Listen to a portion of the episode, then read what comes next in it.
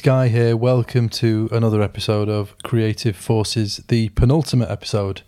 Actually, before uh, we go on a little break uh, from the podcast, the reason for that is that my wife Sarah is about to have, is due to have, I should say, our second child in about three weeks. So we're going to be hunkering down for the next three months or so, at least, while we uh, get through that initial phase with a newborn baby.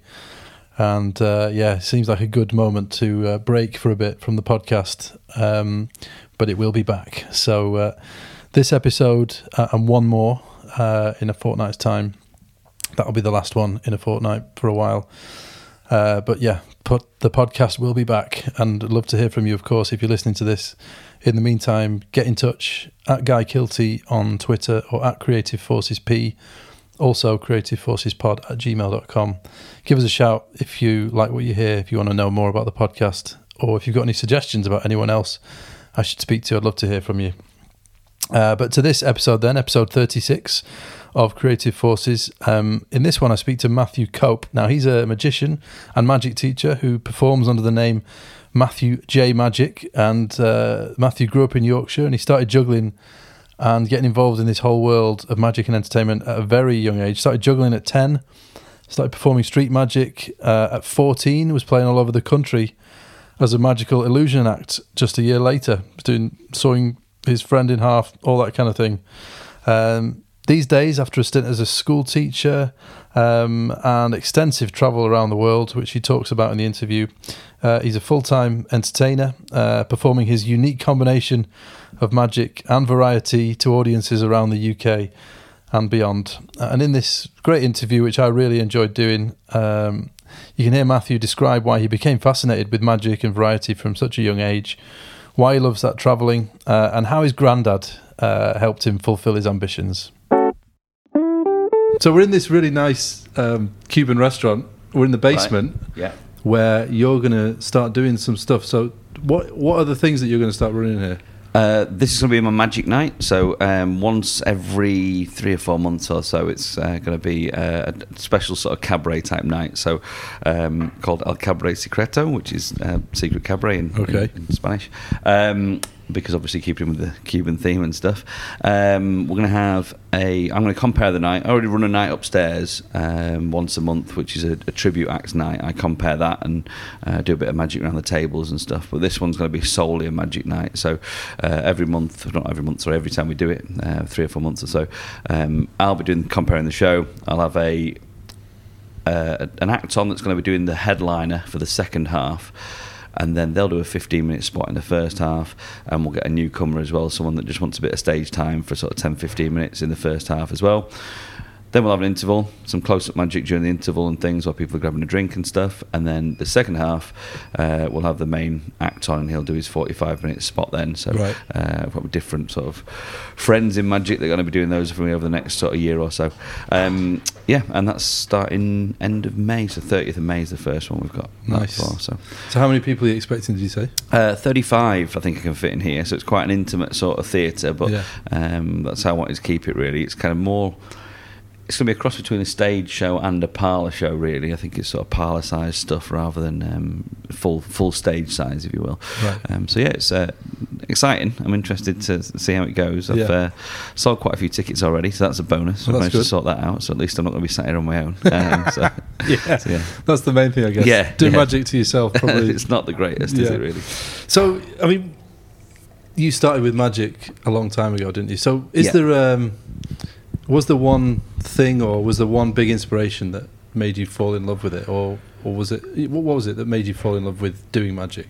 Uh, I don't know really. I think it was that kind of that, just the, the reactions you get from people. So I'm not really selling tricks. I'm not selling magic to people when people are buying me to or booking me to go for their wedding or something.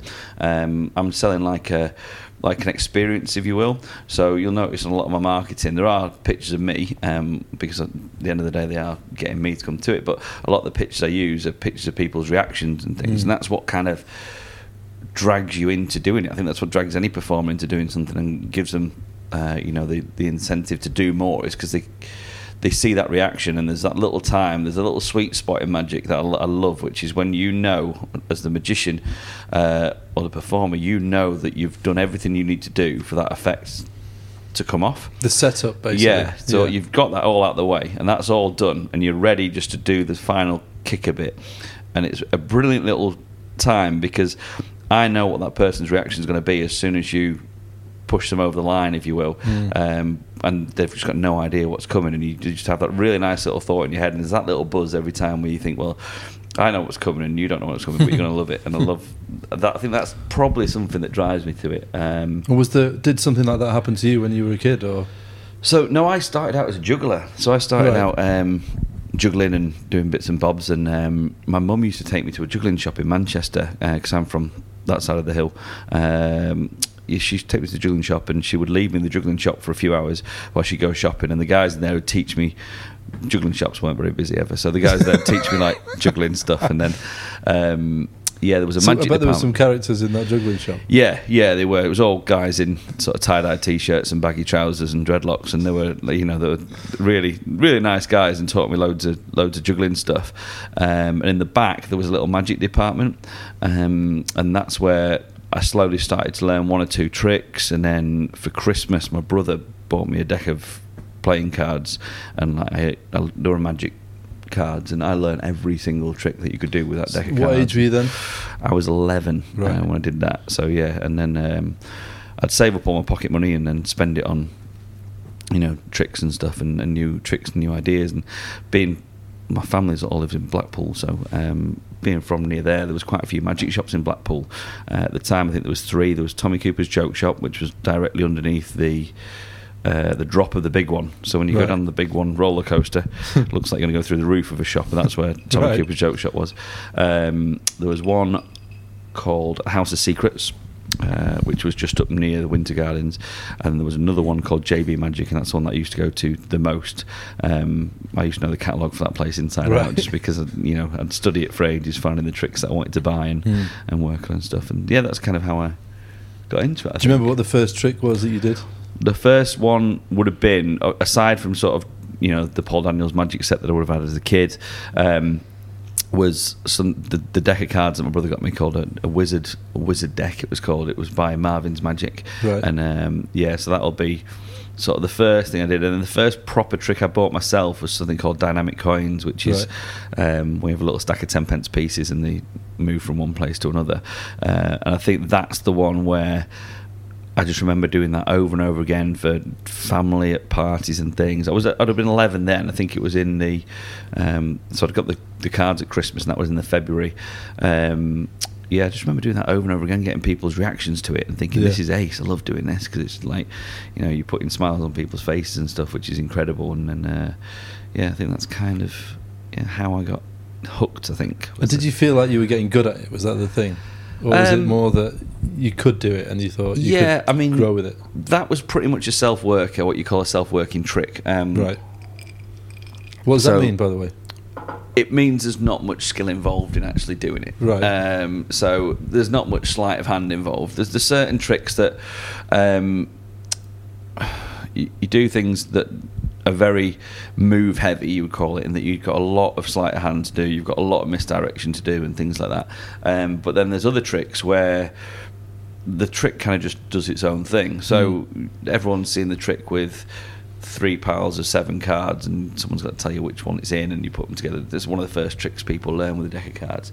Um, it, that works itself. You Right. don't really have to do anything. It's like a process driven thing. If you Yeah. do the right steps, it'll. Yeah, exactly. Yeah. So um, and that's that's kind of with the with the dynamic coins thing. I did think I was getting better because you know you still have to learn the routine, and then there's all the sort of accents on it, if you will. Like there's little Mm. little points where you've got to draw attention to certain bits and make certain bits look better, and your timing and everything. So the more you do it, the more you get better, even at self-working tricks. But um, yeah, making them look more casual and things, I suppose. But I did feel I was getting better over the over the time, and I, I learned a lot. Uh, I used to get every magic book I could get my hands on, so usually libraries. I go and get all the, the magic books in the library, and Mm.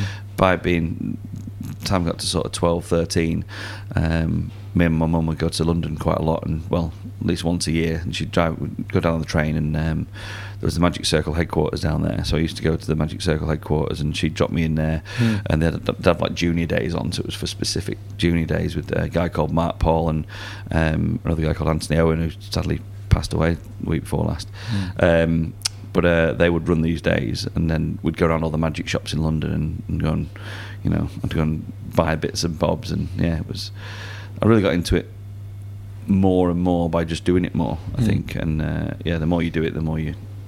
We call it having a trick fix. So you go and Oh, yeah. you go and buy a. And that, that's why magic shops are in existence because magicians just get obsessed. You're like, well, go and buy a trick, and you'll go and buy another trick just for. No reason really, just other than to play with a new trick. It's like A trick fix is that a, a, a phrase in the industry? I think it's a phrase between me and my mates, really. Right. Uh, yeah, yeah, we call it a trick fix, and you go and uh, nip into Merlin's in Wakefield is um, just down the road, and it's one of the. There's not many bricks and mortar magic shops left in the country, and Mm. Merlin's is, is one of them, and. Um, yeah, sometimes you just need to go in and buy a little trick just to just to play with, don't you? it's a a random thing. It's like being a big kid, I think. And so were your mum and dad pretty encouraging? Yeah, really. Um, yeah, in everything I've done, really. To be fair, uh, they've always been really encouraging my pa- parents, which is good. But um, no, we did. So, bit of a timeline. 12, 13, I was just learning lots of stuff. I started probably doing one or two kids' parties around the local area, neighbours and stuff. And obviously, my dad had given me a lift there and stuff, and, and Mm. we'd go and do that. Um, and then by 14, I was street entertaining at a place called Freeport in Fleetwood Right. um, which you know obviously my mum didn't want me to go street entertaining on a street, but she was quite happy for me to go there because he had security and everything and, uh, and all that sort of stuff. So I was working there. Um, so yeah, they were supported that, and I, I started getting more into um, magic illusions. Like when every every young magician wants to be like a big stage illusionist, and uh, my granddad was a carpenter and cabinet maker, so my dad was pretty good with that sort of stuff as well. Uh, although he, he was a prison officer, my daddy didn't work in carpentry or anything. But um, we built all the illusions in the garage. So there's me and my dad and my granddad built uh, quite a few illusions uh, over the years. And then my dad would be like my roadie, and he would drive me around all over the country, really doing the illusion show um, with. My girlfriend at the time was my assistant, and Right. me and my dad would load everything in and build all the illusions up because it all packed flat and you'd have to be there for a few hours and do that. And then uh, we'd do the show and then my dad would drive us home because obviously I couldn't, Right. I couldn't drive at that point. I was about 15, 16 when we were doing that. Right. So um, it was like real life Phoenix nights, I think. The places that we used to go to were. They were all like um, proper working men's clubs, you know, like really old school working men's clubs. So they were great. Uh, Yeah. yeah. uh, Was that scary though at 14, 15 going into places like that? Or were you just so like loving it that I you don't were doing think so. Yeah, I think um, I loved it. I it's not the act I would do now. Um, I mean, everything was set to music and like Right. uh, you know. what was it the music? Oh, all kind of stuff. Things like Robert Miles' Children and stuff like that. You know, all that. Uh, Dido, I think, was the opening Right. track. Was uh, one of the ones that we used. Um, but yeah, and it was all. I wouldn't speak in it. Whereas now, I, if I did anything again, whenever I do stage stuff, I talk now Mm. most of the time through it.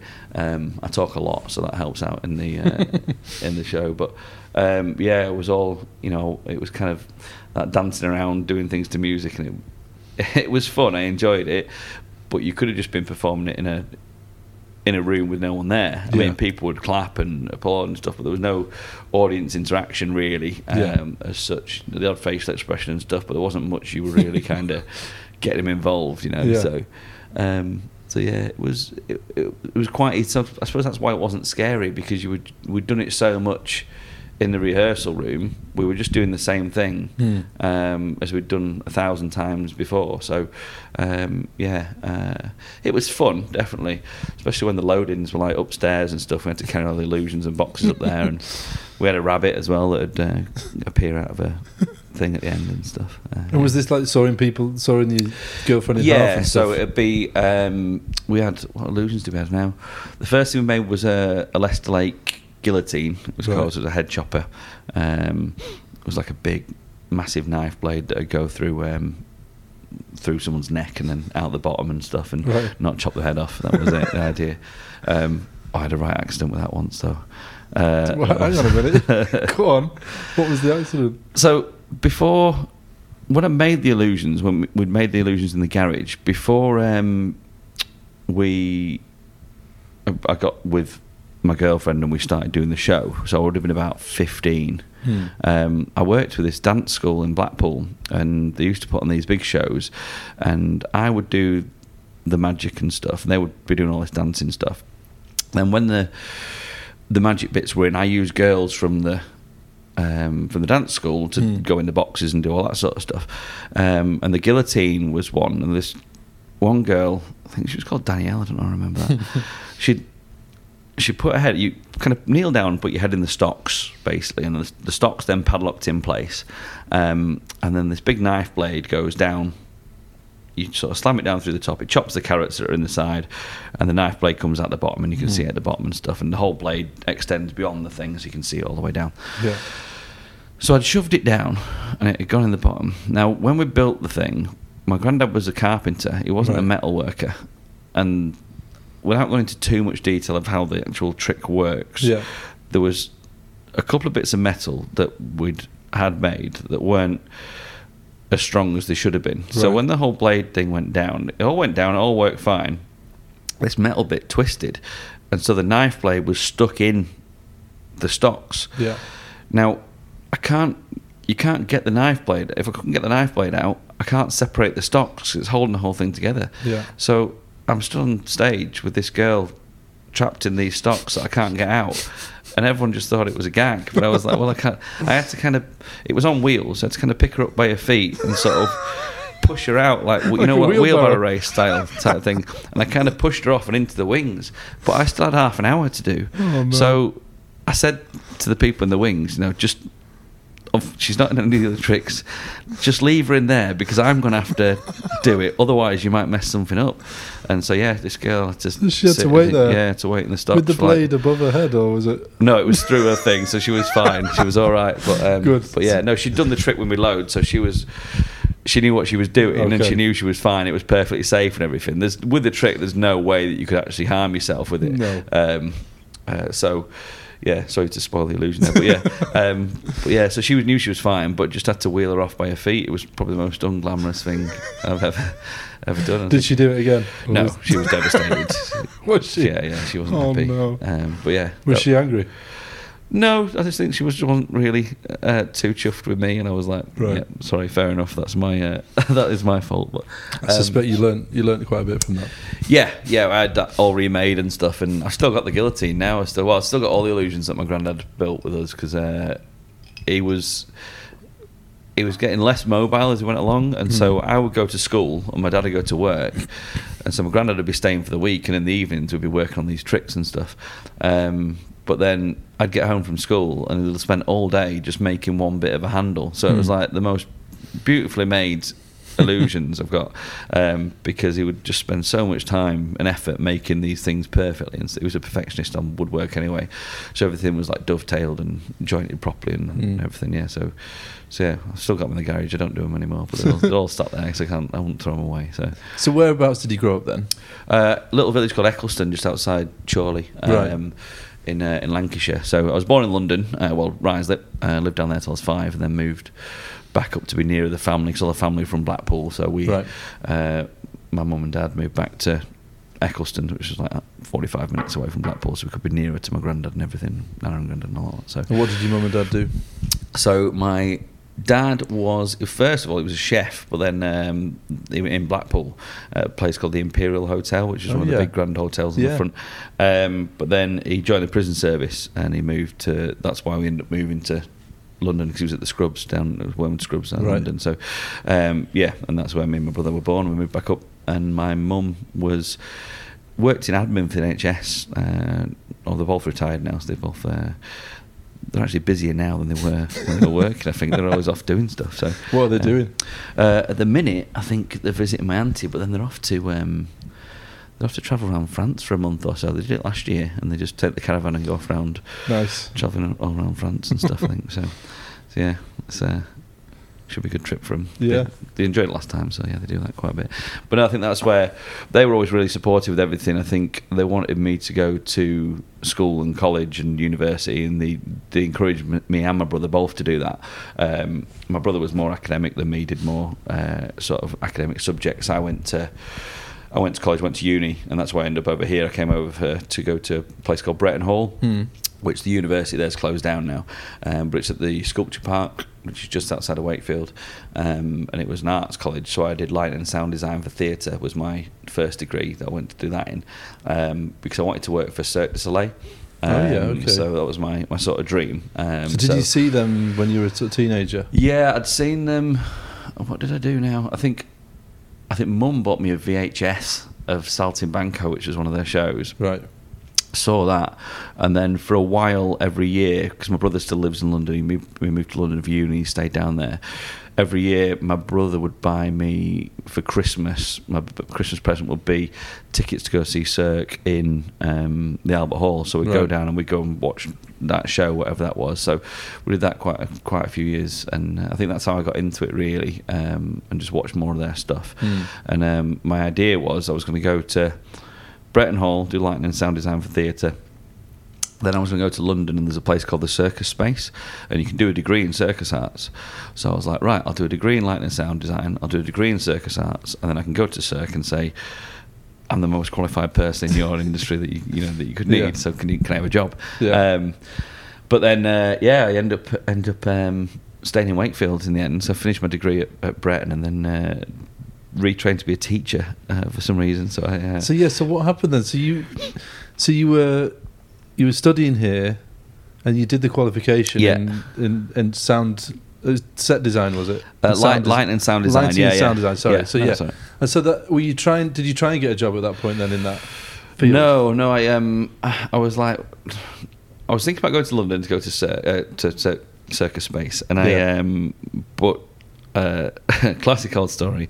I had a girlfriend in Wakefield, Yeah. and I was like, "Well, I don't really want to." I know a lot of my friends were here, so I was like, "I don't really want to leave here to go to London for three years." So um, I, I'd always thought about being a teacher when I was Yeah. younger. Um, I'd always kind of enjoyed school uh, and stuff, so I thought, well, I'll I'll go into doing that. So I um I, I don't know why I didn't go into just doing magic full time. I think I didn't really have a grounding from, you know, I'd been at uni, so I'd not really been earning much cash while I was at uni and stuff.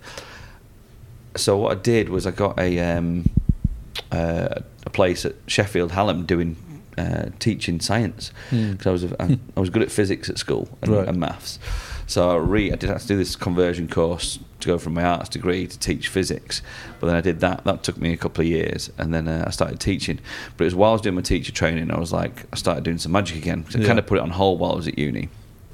Um, basically, when I before I went to uni, I broke up with the girlfriend that was the um, the the assistant. Yeah. Um, about six months later, I found out that she'd been in touch with my agents and told them I wasn't working anymore. So that's why I didn't have any, any Oh, more no. gigs.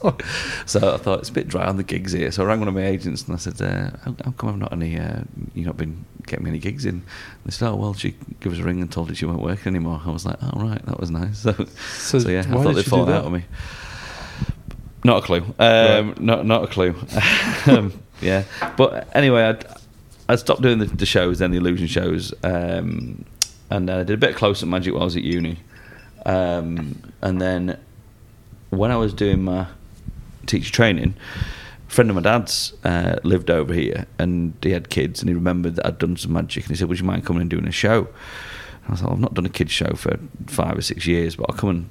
Have a go, and I think I charged him forty-five quid, Hmm. um, and went and did like a, an hour show but they loved it. The kids loved it, and the uh, the adults loved it as well. And so, every kid's birthday you do, you've got another thirty potential clients there that are going to book you if, if you've enjoyed it, book you something Yeah. else. So that kind of snowballed quite quick, and I got to a point where I was doing. Um, I was still teacher training, so I was going to school and doing my placements in schools. But then on a weekend, I was doing three or four gigs, mainly kids shows at that point. And I started doing one. I started advertising for weddings and things again. Started doing some close-up magic and stuff. Um, but yeah, I was doing loads, um, and it was right before the recession hit. And I was thinking, right, well, what I'll do, I'll do this. I'll become a teacher. I'll teach for a year, Hmm. and then after I've done my NQT year, I'll quit teaching and do magic full time because it's great. But then obviously, recession came around, and uh, everyone was told to stop spending money, so they Yeah. stopped spending money on things like parties. Yeah. Um, and so my kids' bookings and all my other bookings just went down quite a bit. Right. And so I ended up teaching for five years um, while I built the business back up again. And then yeah, it got to a point where it was strong enough for me to quit teaching and do magic full time. So right. I wanted to do that before I was 30. And yeah, I quit teaching at 28, went travelling Right. for 12 months and came back and started full time before I turned. So you were doing the, the magic all the time while you were teaching, basically. Yeah, On yeah, off- sort of on and off. Yeah, kept, kept the business up, and Yeah. yeah. Um, yeah, it went quiet, but I was probably down at you know a gig a week or something, or Right. when it was at its lowest. But then, yeah, it soon built back up again to being two or three gigs a week. But I was working seven days a week at that point, so Right. you know I'd teach all through the week, Yeah. get all my stuff done on the evenings for school, and then all weekend I'd be out doing parties and weddings and things. Um, So how was teaching? Good? It was good. I enjoyed it. Uh, towards the end, it changed a lot. Was that secondary Um, school then? In, yeah, secondary I was, yeah. Um, but it, uh, yeah, sadly, What sort like, of school did you teach in? uh, it was a decent school. We had um, we had quite a big, quite a, diverse catchment area. Um, so we had some kids that were really well behaved, um, some kids that were not so well behaved. um, it it was weird. You had so you'd have kids that would be getting dropped off in mummy and daddy's Range Rover uh, in the morning, but then you'd have other kids that would be turning up that wouldn't have had breakfast. You know, Mm. it'd been that sort. They were quite quite a mix of kids, um, and there wasn't necessarily always a correlation between the well behaved and badly behaved kids and where they came from, which Yeah. was really interesting. But um, yeah, I think at the start of it, the well-behaved kids would sort of drag up the badly behaved ones and bring them round. Towards the end, there seemed to be a bit of a shift in dynamic, in that the the badly behaved kids are more dragging the well-behaved ones down, and it, Mm. it became a little bit like crowd control in the end on some on some occasions. Because uh, yeah, I just I, I fell out of love with it a bit. I think I um I did it for the five years. I saw my form class through, so I was given a form class as soon as I started. Uh, they were in their year, in year seven, so I got Mm. to see them All the way through. all the way through school, which was good. Um, so I enjoyed doing that. That was fun. Seeing them sort of grow up was great. Mm. Um, I think that was probably the most rewarding bit about it all, really. Uh, and then I found on actually about a year or two later, um, I didn't realise on Facebook you get this in the messages. There was um, ones that it rejects when you're not friends with people because I would just you get friend requests from kids on Facebook all the time when you're at school and I'd just reject everything. Yeah. Um, but I found this little folder in uh, there, and for about three years there was all. I'd go travelling every summer, and I'd be away on results day. I, I had loads of messages from kids that were in my year 11 that had got the GCSE results Right. and had sent all these messages through saying, you know, thanks so much, I got what I wanted and got this, that, and the other. And they'd obviously all landed in this junk folder, Right. and this folder that you know you couldn't you couldn't see. Um, but yeah, that I think that was that was quite nice when I found that thing. And obviously, I'd never replied to any of them or anything, but I just went through and you could read all the ones of the past. I had about two or three years worth of kids sending me messages saying, Oh. "Thank you so much for." You know, doing this and stuff. So yeah, that was good. That was probably that was really re- rewarding. Yeah. But, yeah. Other than that, it kind of went a bit. Yeah, it wasn't for me. I guess though, did you did it teach you some things about working a crowd? Yeah, I think so. Um, and it, it, it's taught me a lot with to what I do now because I'm quite, quite diverse in the stuff that I do. Um, I do quite a few different things now. Um, so you'll have seen uh, the the magic stuff that I do for adults, so like weddings and dinners and, and corporates and all that sort of stuff. Um, that's a big part of my work. That's all under Matthew J Magic. But um, I love my kids show still, and Mm. kids entertainers get do get sort of looked down upon a little bit by other other magicians and stuff. I have people that just do close up magic, but um, I'll be doing it until well for as long as I can physically get away with it for. You know, like I uh, I love it. Like I just get to go and mess around for an hour or two uh, and entertain kids, which is which is great. Um, and it doesn't really get in the way of my wedding work and my dinner work because it'll be my standard thing is in the morning, eleven till one ish. I'll go and do a kids show for a couple of Mm. hours, and then in the afternoon I'll go and do a wedding or a dinner or something. Yeah. There's a lot of getting changed in the back of my van involved. That's yeah, but uh, I don't do clowning or anything for the kids, but I just kind of don't dress as smart as I do for No. my other stuff. Well, how does your Um, outfit differ then? So my kids show I wear jeans, I've always worn bright red Converse, uh, a bright red T-shirt, and a waistcoat with my little logo on it and stuff. Um, I'm toying with changing it around because uh, I'm gonna have to shave my head pretty soon because I'm losing my hair quite fast. So when I've done that, I'll be fine for the weddings and stuff and the, the adults things. Just with a bald head, I'm okay. But I'm I wear a baseball cap a lot of the time backwards. I'm quite a kid. I'm 35, but still a kid.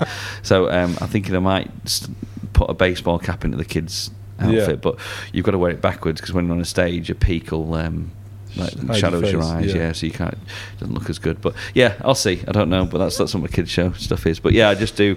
With that, I do a lot of juggling and unicycling and all that stuff and plate spinning and stuff with Right. them and, and things. And then do magic as well, but. The majority of the magic I do in the show is kind of me doing a trick that l- looks like I'm cheating and then isn't doing really. Just a, as, anything to get them shouting out as much as possible Yeah. is, is great. And is that the thing? Is it that that sort of real reaction you get from the kids when they yeah, see the yeah, the that's good because yeah, uh, it's, amazing because you can tell which kids have seen a show before and they know it's all right to shout out and stuff. Like I, I did a show on uh, Saturday evening. It was a kids show in the evening, but it was a, a family party, and um, you could tell the kids had never seen any live entertainment before. And I'm doing the show, and they're just they're sat staring, enjoying the show. Yeah. Uh, but I really had to sort of G them up to get something out because, you know, I'll be doing something where. Um, so I do this. I start my show off with like a colour changing handkerchief thing, and uh, I tell them that I tell them how to do the trick, and say, well, you need to hide the orange handkerchief in your hand, and I shove it inside my hand. And I say, you know, you keep it inside your hand. Um, don't open your hand because if they see it, they'll know you're cheating. And then I've some smoke starts coming out of my top hat, which is on my table. So then I open my hand that's supposed to have the handkerchief in it to then lean over, then to just to waft, like casually waft this smoke away, and then close my hand back up again. Now, the kids will just shout like mad because you've opened your hand up Yeah. uh, and the, the handkerchief isn't there. Um, but yeah, sometimes you'll do it. Like on Saturday, I did it, and the, the kids are just like, "Am I allowed to say anything?" You know, they're really like well behaved because they're always told to not shout out and Yeah. behave themselves and be polite and stuff. Um, so as soon as you cross that barrier, which Yeah. I've got a few ways of getting around that. Um, but yeah, once you've done that and then them shouting out and things all the time, that's what you want really. So Mm. uh, I always say to the photographer to come and stand, not to photograph my show, to, to come and be stand on shoulder. behind me, yeah, Yeah. and take pictures of the kids' faces when they're shouting out and all that sort of stuff. Yeah. That's what you want to see. You don't want to see my ugly mug just stood there and a lot of back a load of kids' heads, do you? Um, so, so yeah, that, that's another sort of thing that I do. But I think I do a lot. I kind of ended up teaching magic quite a bit. Oh, yeah. um, so when I came back from travelling um, from a year away, in between teaching and doing magic full time, I didn't have many bookings in because I'd been the last section of it. I travelled from Santiago in Chile to uh, New York, but all over land. So like, I w- was very rarely connected to the internet or anything. So, um, so yeah, I was like, right, how do I get some bookings back? So I started doing a magic class and put the vouchers on uh, Groupon and Wowcher and Living Social and all that sort of stuff. Mm. Um, and a lot of people came to these magic classes. So I started put together this course and I taught about 350 people magic in the end through these classes. Uh, and that worked really well for me because it was like advertising because those people do a bit of magic for somebody Mm. and that person say, oh, great, do you think you could do magic at our wedding? And uh, they'd say, well, no, I don't feel confident enough to do that. But the guy that taught me um, can come and do Yeah. some magic for you. So then that's how I got my bookings up, which was which was sort of a side effect that I hadn't seen coming really. I'd only done the classes to kind of just generate a bit of income while I was getting myself back on my feet. Hmm. Um, so that worked really well. And then I there wasn't much money in that though because it was by the time you've discounted down for the vouchers and stuff, it was itself was quite quite. Uh, what's the word? Not an expensive thing, but just didn't pay very much. Yeah. So I filmed the whole masterclass and put that online on uh, on Udemy. So there's a magic class you can get with me doing teaching magic tricks on Udemy. Uh, so put that on there. What's Udemy, by the way? Udemy is a website which is like an online video learning Oh, platform. okay. So there's loads of different courses on there, um, you know, photography courses and all sorts of stuff. So people thought, pay to access that video. yeah, do yeah, they pay to, to have it for life basically, and then Right. they can go down and go watch all the videos and stuff like that.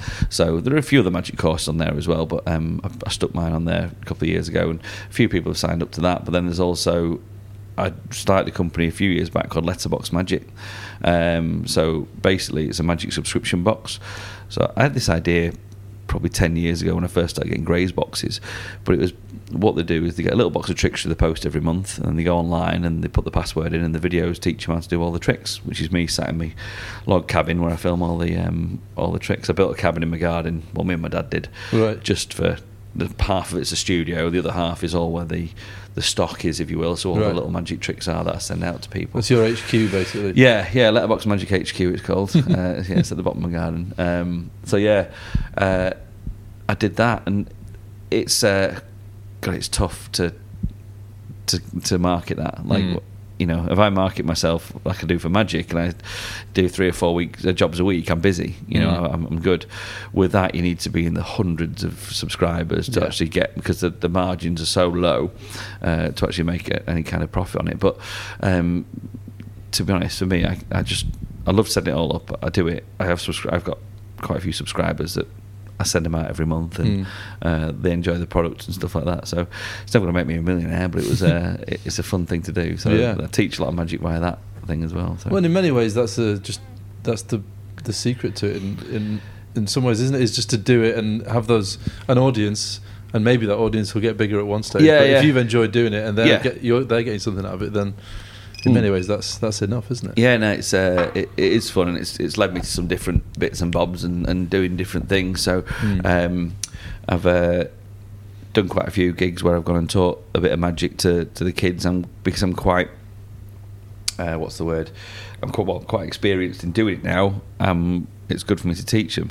Uh, there's a we do a regular class. Me and a friend of mine uh, do a regular class once a week in a school in Wakefield teaching magic there. They have this uh, sort of extracurricular program, and they'll have us in for seven weeks to do magic, and then we do seven weeks of circus skills, and then we go Mm. and do seven weeks of magic.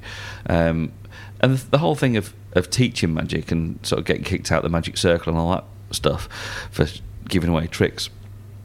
I've always thought, my opinion is, I'm, I'm happy to teach anyone magic who's got a genuine interest in wanting to learn how to do the tricks themselves. Mm. I've got no interest whatsoever in teaching somebody that just wants to know a secret so next time they see a trick they can go, oh, I know that's done. Right. Um, if someone genuinely wants to learn a trick, then of course I'll teach them because how else would they get into doing magic? How did Mm. I learn doing magic? It was from people teaching me tricks.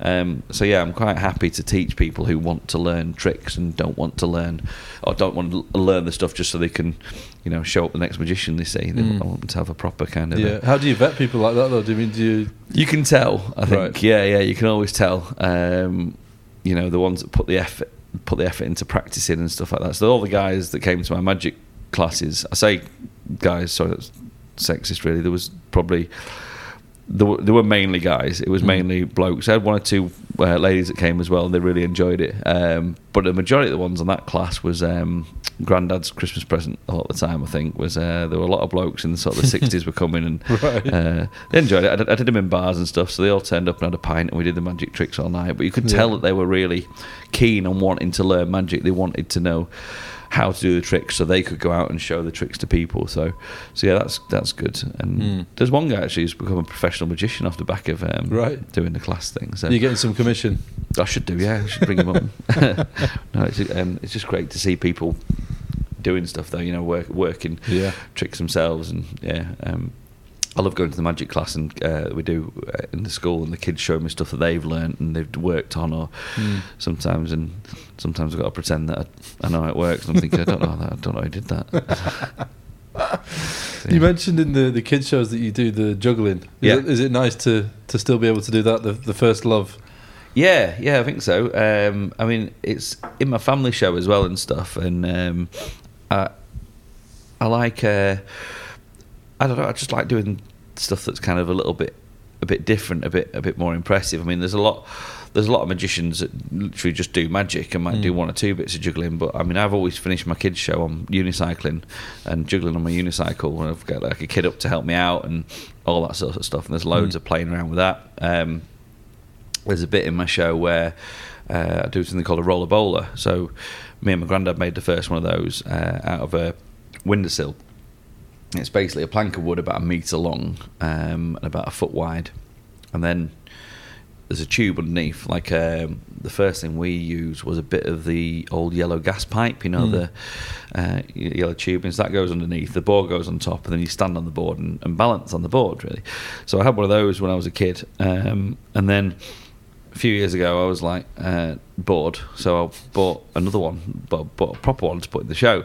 But this one stacks up, so you put the you go on the roller bowl a bit, but then you put four other tubes Hmm. standing on that board, and then another board goes on top of that, if you will. Yeah. And then I've got four more tubes that go on top of that, and then another board that goes on top of that. So you've got this like stack of, you know, three boards high, and I juggle knives on the top of there usually, in in like my family show when I'm doing that.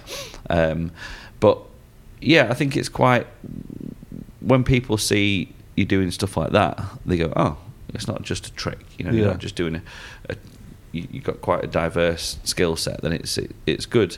Um, I walk on my hands over the, the top of two kids quite often, lay two kids down in a, in a row, and I'll sort of run. I say I'm going to get from one end to the other without my feet touching the floor, and I'm acting like I'm going to jump over the kids and stuff. But then I run up and stand on my hands, so there's a hand on either side, and walk on my hands over the top of the two kids, and then land down the other side and stuff. Um, so that's quite impressive because I'm not the most athletic of looking fellas, uh, and when you do stuff like that, people go, "Oh, well, I wasn't expecting that," Yeah. because you know, uh, it's uh, it's just takes them by surprise. I think, and that's that's what the the fun is there. I think we're doing juggling and stuff. I'm, I'm guessing that to do the um, the rola bola and the unicycling that took a lot of practice. yeah, I and think a lot of I think the key was learning when I was a kid. Yeah, yeah, Yeah. yeah. Did you do both of those when you were a teenager then? Yeah, I learned. Um, so the rola bola, the stacking stuff, I had to learn sort of a few years ago when I when I, I bought the stacks. I never had Mm. stacks before. Right. Um, but no, unicycling. I learnt. I got my unicycle for my twelfth birthday, I think, um, and yeah, but it was half term. So I just get on my unicycle, and you, the only way to learn is just by doing it. Uh, holding on to people and stuff just is, doesn't really work. What you do is just get on. I got on holding the lamppost outside my house, and then I just pedal as far as I could and fall off. Now you Mm. only go sort of like half a revolution with your feet Yeah. at first. And you just keep doing that, and you fall off a lot, but you soon learn to like catch the seat, and you soon learn that you just take your feet off the pedals. And um, on a unicycle, even my giraffe unicycle, which is the big tall one, um, you'll ju- unless the wheels jam somewhere, you're just going to fall straight down, Yeah. and the wheel's going to roll away from you. Um, so as soon as you remember to take your feet off the pedals, you're going to land on your feet. So it's not it's not bad. Um, but that's the only way to learn is to get on, pedal, fall off, get on, pedal, fall off, and just do that over and over again. And with it being the half term week, when I got the unicycle, that's Yeah. how I learned was just doing that every day Every day. like for hours on end. And then as soon as you can go, you know, 30, 40 feet, you can just keep going then because you've got it, you've got where your balance is. Um, all you're doing really is you're constantly falling over and correcting yourself. Um, so that's how you, you ride a unicycle. It's just by it's just constant correction of, of falling really. Yeah. Um, that's why when you see someone that's stays still, we call it hovering. So what you'll see them the, the wheels just going backwards and forwards, and you're sort of pedaling it Yeah. uh, half a revolution each way. That's called hovering, and I had to learn that on my giraffe unicycle for when I was street entertaining because I, that's how you would like build a crowd and get towards your hat line at the end is where you've, Yeah. you you know you you're riding a unicycle. I'd be up on the top of that and I'd be hovering sometimes for you know 15 minutes or so, and it Right. really wears out your left leg because it's my left leg that does all the work. So yeah Why just the left leg? because that one's at the bottom. So like, Oh, I see, yeah. um, so you, you kind of it kind of swings from kind of, let's say, um, about eight o'clock to four o'clock. It sort of swings along Right. the bottom of the Yeah. back and forth. That's and- where the pressure is, is it? yeah, all on your Yeah. left leg 'cause that's the one that's extended furthest. Yeah. And then your right leg. I mean, I do a thing where I'll get it off my unicycle at the end of my, my kids' show now. I'll just use my left leg and take my right leg off and say I'm going to step down, and then you have your foot in the air. Um, and you can sort of balance like that for quite a while with your foot Right. off the off the pedal. It's just you'll see people like spinning rings and stuff on the right leg because the the balancing you doing all the work with the left leg really. But Mm. yeah, just get tired after a bit. So with all this unicycling and learning all the tricks when you were at school, were you basically just the kid that did magic, or were you, was there other stuff going on as well? Yeah, I think so. Um, I w- was naturally pretty good at subjects at school. Um, they they, I, I was head boy at school. They made me head boy at the end of it, which Right. was which was nice. Um, but yeah, uh, they.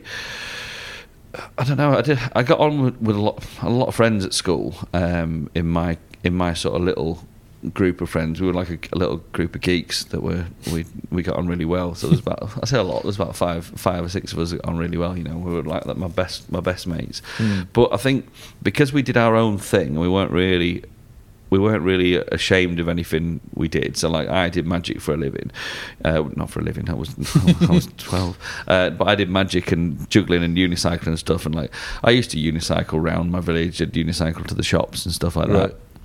that. Um, I didn't really get picked on though. I didn't get bullied because I think people, you know, some people might have made a comment, but then soon realised there was there was no point because there was no, you know, uh, you'd be like, you know, someone calling you Magic Boy or whatever. You'd be like, yeah. Uh, so that's what I do. Um, yeah. So I don't. There's no offence taken. No, I think even you, it just seemed to be that. I don't know that sort of because nothing really upset you from what you were doing. It was like, well, yeah, I do love doing magic. That's what. It's brilliant. uh, yeah. What did so- your other mates do? Did they have their own things? Then? they had their own little bits. I mean, one of my friends, he was an uh, incredible artist. Like draw, drew these, he draw such amazing pictures and stuff. Um, yeah, and then we, we were all just a little bit. We were like. We were, we were like the in-betweeners, really. I think it was like we were sort of the misfits between, like you know, cool and being completely uncool. We were Yeah. somewhere in the middle, and Yeah. just uh, yeah. Um, but now we keep ourselves to ourselves and invent weird games and stuff, just like random games and that that we'd uh, do at lunchtime to amuse ourselves. But we'd a few of my mates dabbled in magic tricks as well um, and stuff. And uh, yeah, I had a mate who I was in sea cadets for quite a few years. It was actually in sea cadets where a guy taught me to juggle. Uh, one of the guys there taught me how to juggle in the first place, like showed me Right. the pattern and stuff. That was the first. That was the first one, Right. one I learned. Yeah, yeah. Um, and that was on a sea cadet camp for the week, and I just spent all week trying to ju- trying to juggle. What's that? Is that like scouts sort of thing? Yeah, it's a bit like um, so you've got like sea cadets, air cadets, army cadets, and things Right. like that. So it was like a, a young Royal Navy, really. Yeah. Um, but that was that was great. I was really fortunate to be part of that. That was um, so we go sailing every weekend and stuff. So we you know we go off and do topper racing and stuff and Mm. kayaking everywhere. And we were it was TS Invincible was the the sea cadet unit in Chorley where I was at. Um, but they were teamed with HMS Invincible, the, the, the aircraft carrier. So I spent, I think, I did a full week on HMS Invincible one week, and I think I did like a long weekend. And as like a 13, 14 year old, to go and spend a week on a warship was brilliant. It was uh, it was ace. You know, you go Mm. around and do all this stuff, and um, that's where I ended up performing for um, Prince Charles on the Oh, on yeah. the ship because he'd, he'd flown on to do like a little bit of a tour and we were out and about and you could always see um, my sea cadet uniform, uh, my number eights. There's always whenever there's a picture you can see, you can see like it looks like I've got a fag packet in my top pocket, but it was always a deck of cards that I'd have in my pocket. And I was walking down the corridor, and Prince Charles was coming up the other way, and we were all telling he said hello and everything like that. And I said, I was, I was about 13, I think, 14, and I was like, "Oh, can I show you a trick?" And uh, said, "Yeah." So I showed him a showed him a card trick. There and then, or- yeah, yeah, on the uh, in the corridor or in the in the Right. um, the gangway type thing. uh, yeah, so I showed him a trick there with his um, and his guys there and stuff, and loved it. So I was like, right, brilliant. That's going on my website. So how did how did the juggling come up though on the Sea Cadets? How did that happen? Just we were on a camp for the week, and we used to, you know, you'd be, be up at the sea cadet unit for a week, and everyone would just camp. uh, Well, call it camp. You'd stay there on these mattresses. You'd sleep Mm. on the floor and and stuff. And one of the guys, Stuart Cadman, I think, he, he, yeah, 'cause his dad was the sort of the CEO of the the thing. He juggled, and he just showed me this pattern because I had taken these juggling balls with me. I thought, right, when I've got them downtown, I'll have a little go. And he knew what he was doing and showed me the pattern of how you juggle basically Mm. with three. And uh, again, you just crack on. You just get your three balls, and you're going to have a go at it, and then you keep just keep doing it until you Mm. can get there. And that's what I did really. Um, I used to say the alphabet really fast in my head to see how, how far through the alphabet I could get before I dropped the Right. juggling balls. I don't know why that would have helped me concentrate on something else, but yeah. What was your Uh, record? Uh, I I don't in my head for some reason I can remember getting to like M and N and round there for for ages, and I was like stuck on that. Like A B C D and get as far as I could, and then drop them, and I'd be like, start again. But yeah, I was I would have been I would have been ten. Uh, yeah, ten. I would have been in the junior section then because I definitely had some juggling balls when I was in primary school. Mm. Um, I'd started juggling before I left primary school. Uh, and learnt a little bit of magic then as well. I think we played with it and then got more into it when I got uh, went going to Mushy P in Manchester. Yeah. Did it always feel like it was going to be a hobby rather than something that you could do for a living, or did you did you feel like you could do it? I mean, I know you talked about Yeah. doing Cirque du Soleil and all that kind of stuff, but before that, did yeah, I it think feel I like something you do could it. do it? Yeah, I think it's something where you go, well, that's something I definitely want to do. Um, but also, I think um, the whole job security thing of, of what you're going to do and stuff, and, and going out and being a teacher and stuff to, to make sure I got some kind of income, Yeah. um, proper income coming in.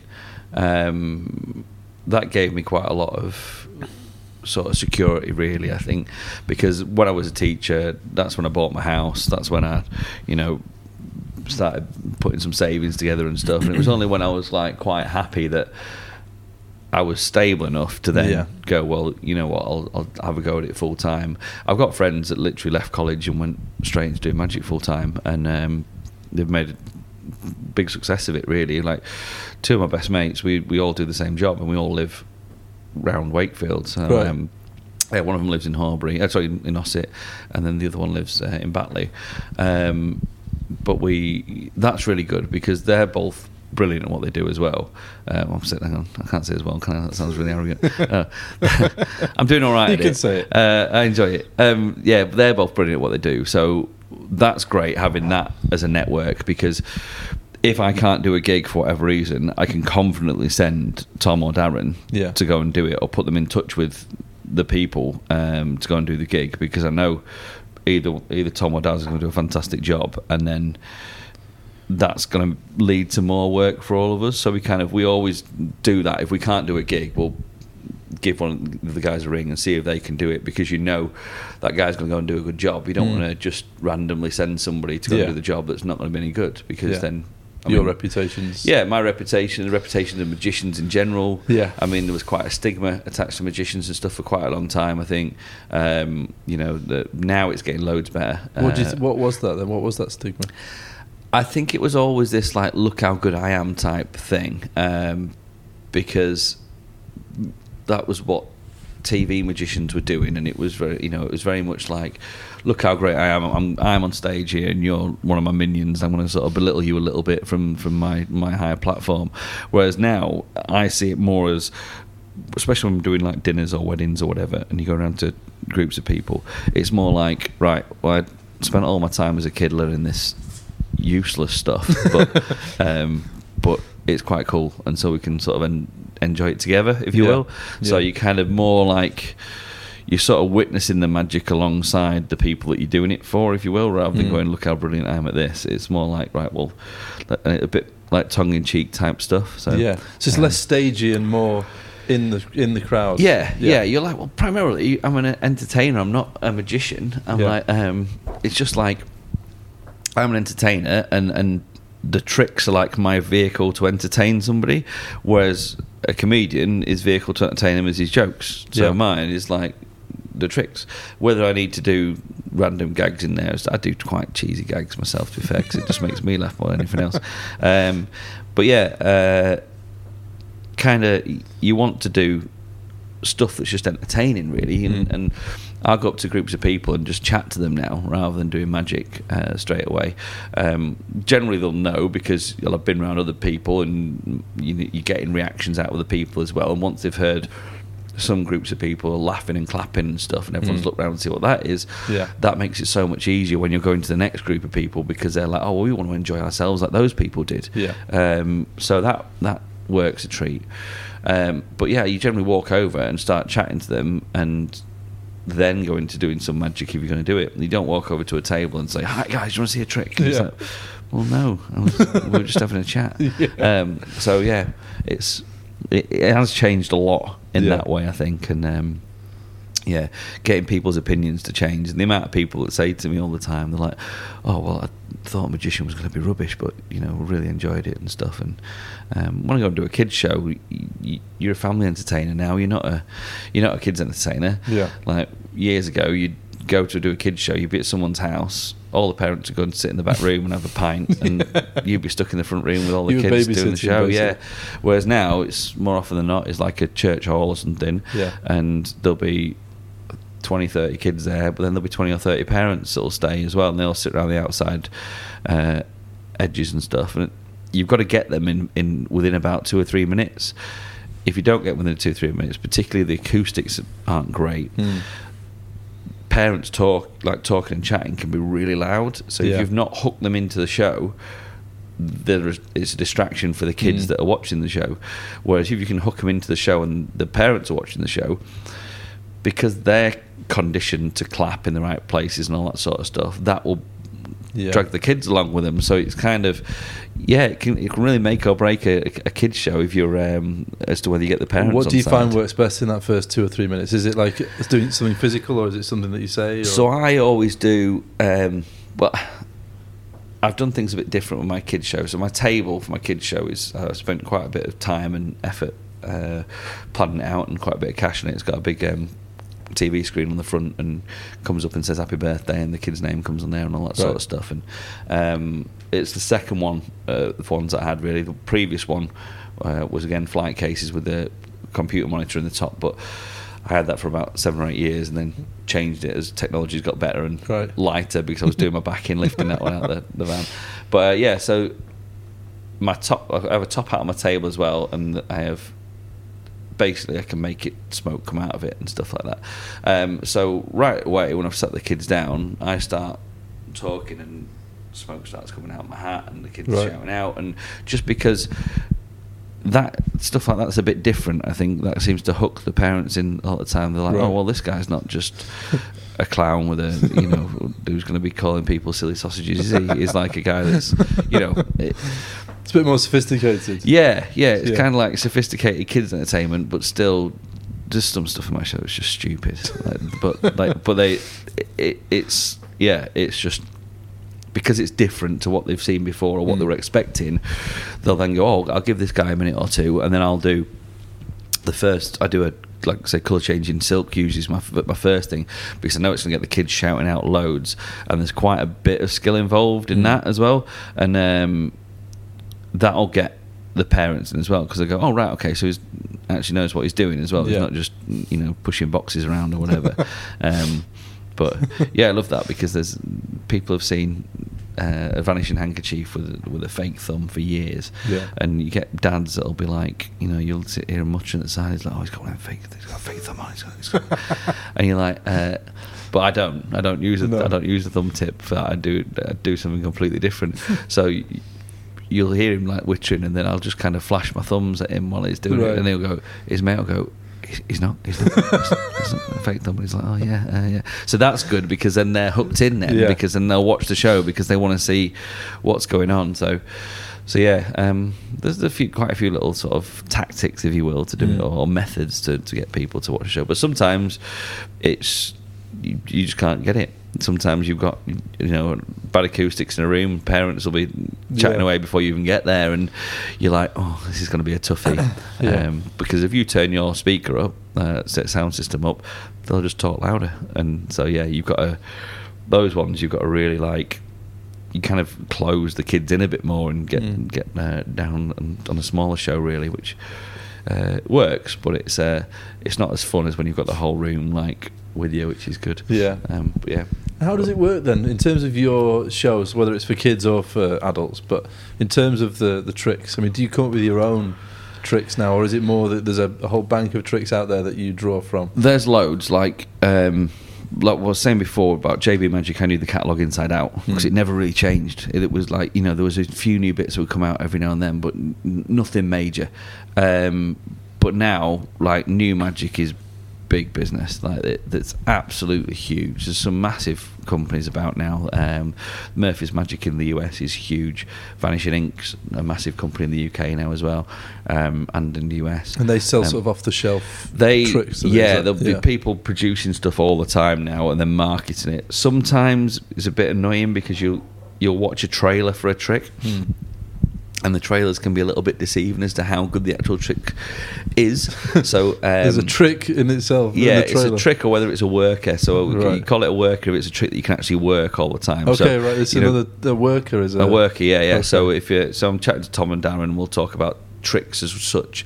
And uh, yeah, common question is: Is it a worker? Is it one that you can actually do from table to table? Right. Is there a 20 minute reset because you know someone's not going to pay you to be sat in the toilet for 20 minutes resetting the trick, are they?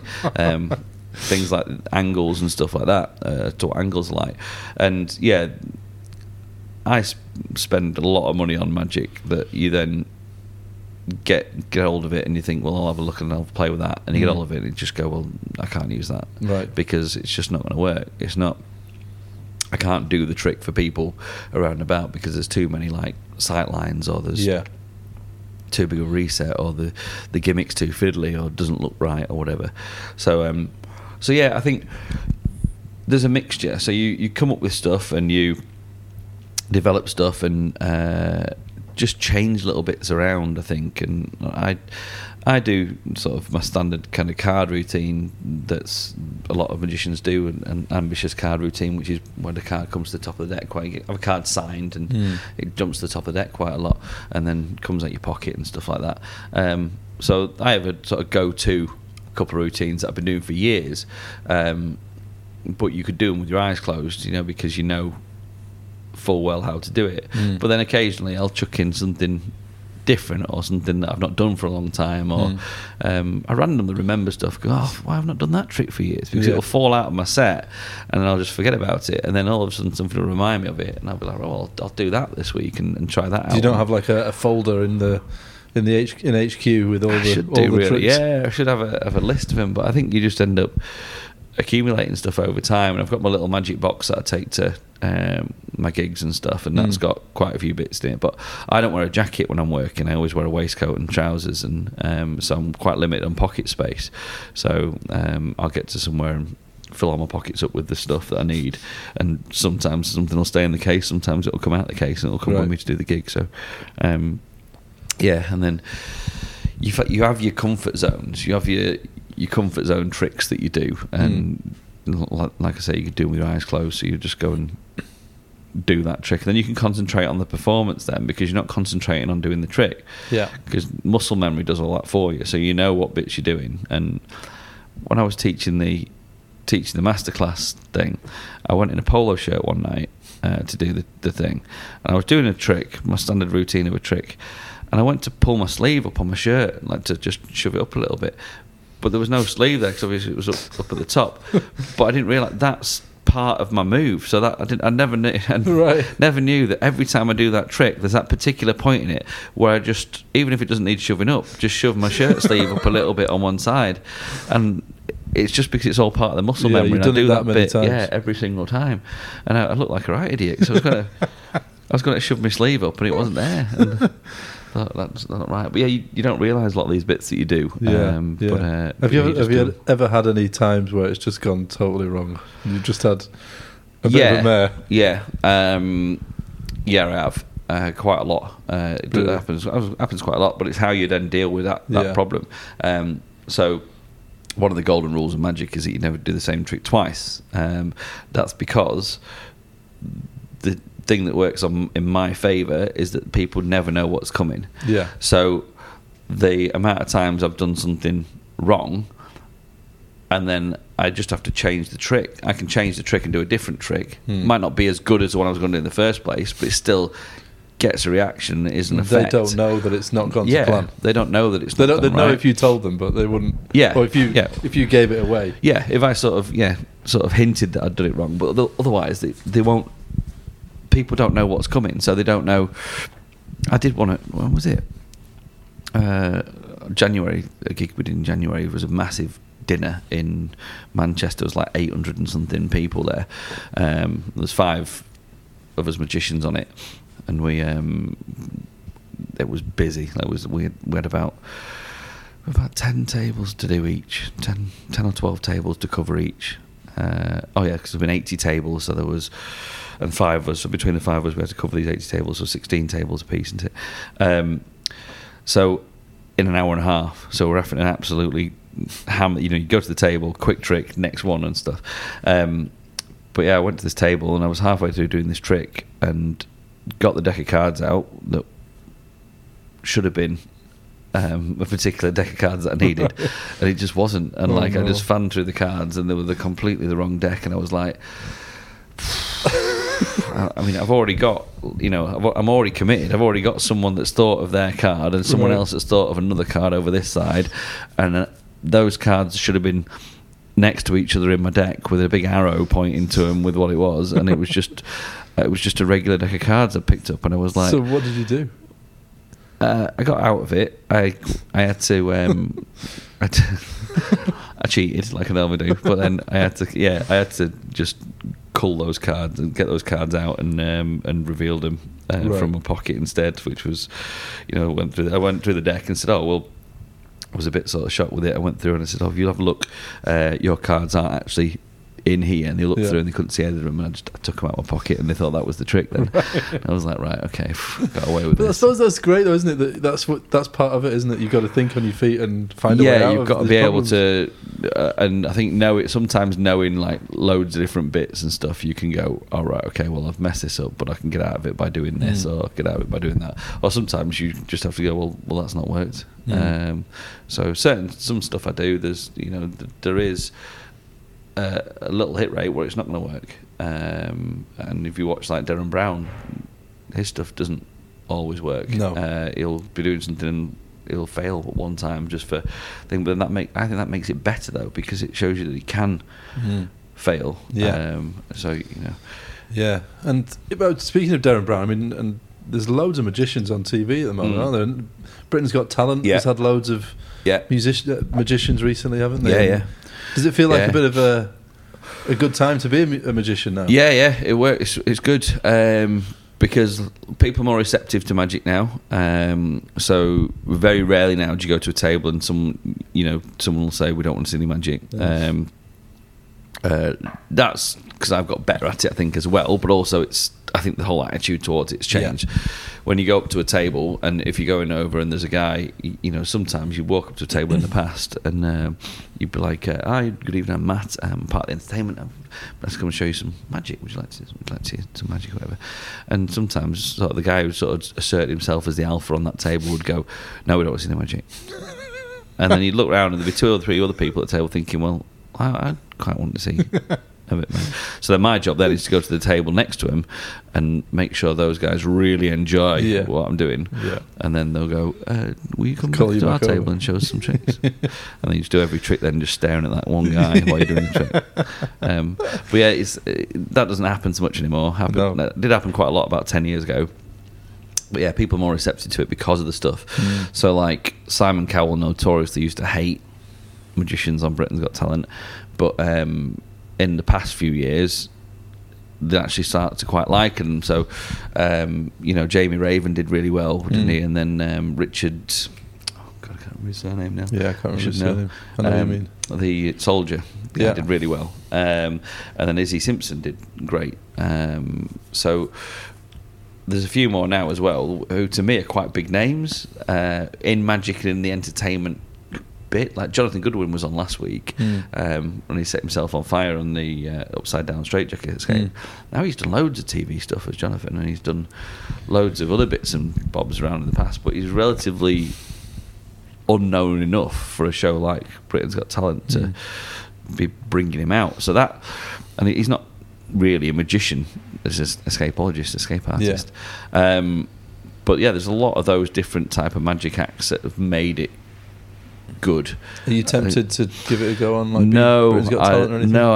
I, have always loads of people have asked me that in the past, and they they ask. You know, you get a, an email from them probably once every year or so uh, saying, "Do you want to come and do it?" And You have had an email from them. I've had a few, yeah, yeah. Right. Uh, over the over the past ten years or so, they'll send. You know, every every couple of years, I'll get an email saying, "Do you want to come and do it this year?" And we'll, No, I don't really Why? because so quite a few years ago I had a bit of an experience with it. Probably eight years ago, I saw an act that was um, was my girlfriend at the time. She was uh, in a um, cheerleading group, if you Mm. will, and we went over to Manchester for them to audition and the audition and stuff, and it was great, and they absolutely loved them. Uh, the judges loved. Them. They used to throw each other in the air and all that sort of stuff. So they'd Mm. be doing like um, it was more acro than it was cheerleading. It was Yeah. wasn't like shaky pom poms. It was like Right.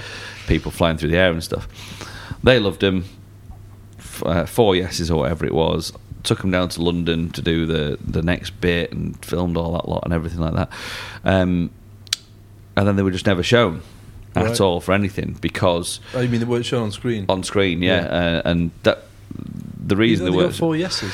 yeah, Right. but that year was the year that Spellbound won the thing, Right. and they were, um, you know, they were sort of a, a similar sort of thing, um, and for all honesty, better Yeah. uh, than the, than the cheerleading thing. It was more it was more my sort of thing. Anyway, it was more sort of circus style Spellbound. I thought they were fantastic. Yeah. Um, but from a TV production point of view, you don't want anything even similar to that category, do you? If you want to No. show something that's amazing, you don't want something that's even anywhere close. You want them to be way out, uh, out the world, uh, out in front, don't you? So, so yeah, that's the reason why they wouldn't have been ever shown there. So from then, I thought, well, yeah, they don't really care about the acts there, and you've I've seen some magicians on there that there's some magicians that have done really well I didn't think were necessarily very good. Um, but then there's other magicians that I think are brilliant magicians. They've done Mm. all the misdirection in the right places. They've done all the bits in the right places. But the camera angles that they've chosen to use, like in the edit, have just shown all the wrong stuff, and Mhm. it, it's made the magician look rubbish. And I'm like, well, no, he's brilliant Yeah. but they've chosen to make him look naff, um, which isn't fair really because it can like ruin someone's career. That you, you don't want to be known as the guy that Mm. looked naff on Britain's Got Talent, do you? Because then, Yeah. you know, Yeah, it can be um, very counterproductive. Can't yeah. it? if you if it doesn't go well, if it doesn't go brilliantly, even even if it just goes okay, it's not great, is it? yeah, you don't want to, and and then you have no control over that either. So you know, you I would have no control over what Mm. would happen uh, and what they could show in an edit or whatever. Because Yeah. you know, so yeah, for me, I was kind of like, well, I don't really fancy it from because of that. Mm. But more recent years, magicians have been looked after a lot better. I think um, they've got a guy on board with them who um, fantastic magician and really good consultant on it. So um, I think part of his sort of deal with working with him was that you know we're not going to make anyone look rubbish. You know, Mm. We want to champion an- anything to look good, and if it, if it doesn't look good, we just don't show it. Mm. So um, yeah, there's you don't see many like rubbish magic plots anymore. No. It's all kind of been worked pretty well and edited well. So it's good because you can't. That's it when people argue about TV magic and stuff. It's not for me. I, I can't watch TV magic shows. Not don't really do it for me because I like to. I like to see it live. I, lo- I love watching Derren Brown live because I like to like uh, reverse engineer what he's done to figure out how he's done it. Mm. And it, it the, thing, the reason I like it is because I can't see straight through Derren stuff straight Mm. away. Some of it I can because it's a known principle, but Yeah. some of the stuff I have to sit there and it takes me a few more minutes to figure out how he's done it, but then appreciate how clever that is. Um, there's Derren and a guy called Andy Nyman who write most of their stuff together, Mm. along with a few other guys. Um, but the the minds and the way they think of stuff is absolutely incredible. Um, I love watching that. When it's on TV, it's edited. There's so much, so so heavily edited.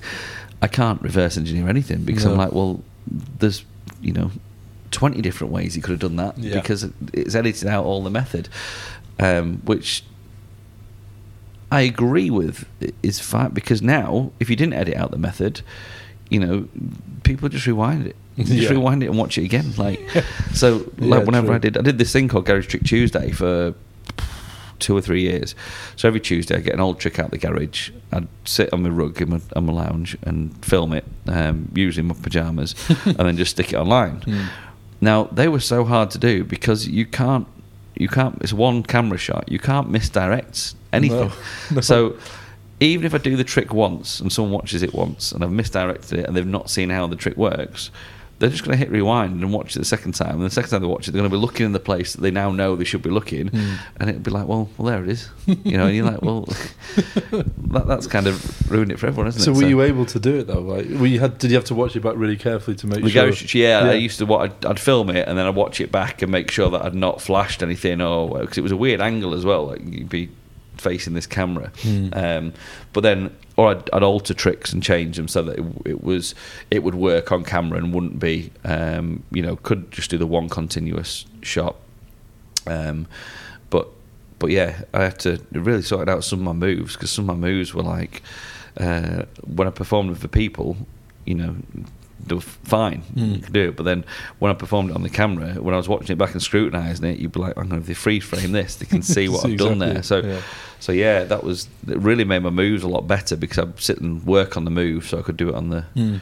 the camera. But um, yeah, I did those quite a bit. I enjoyed them. But then Just one thing about that. I mean, you- you often hear or you always hear about you know the sort of magic circle or the you know the the Mm. rules about being a magician. You can't reveal the. Yeah. Is it still pretty uh, sort of strict? Yeah, the- strict code, if you yeah, like. they don't want people. They don't want you re- re- like revealing tricks and stuff. Um, just revealing principles. It's, well, one, it's there's no point really, is there? I don't, you know, like people they say, "How do you do that?" I'm like, well, you don't want to know.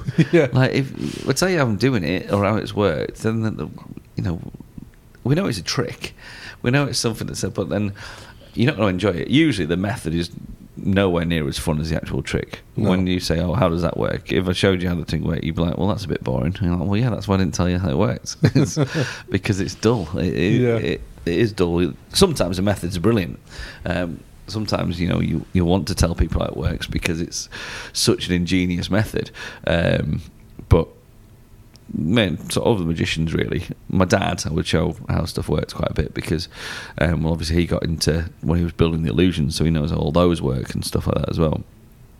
Um, but it's amazing though when you start to think like a magician. Hmm. So if I went and watched a magic show with my dad, uh, he had no background in magic at all, but just from building the magic illusions and from me sort of working out things with him and how things are going to work, we'll go watch a show and he'll go, well, I know how that bit works. I know where that is. I know where this is because they're all variations on other things, if you will. Hmm. There's always like a variation on a, on a Yeah.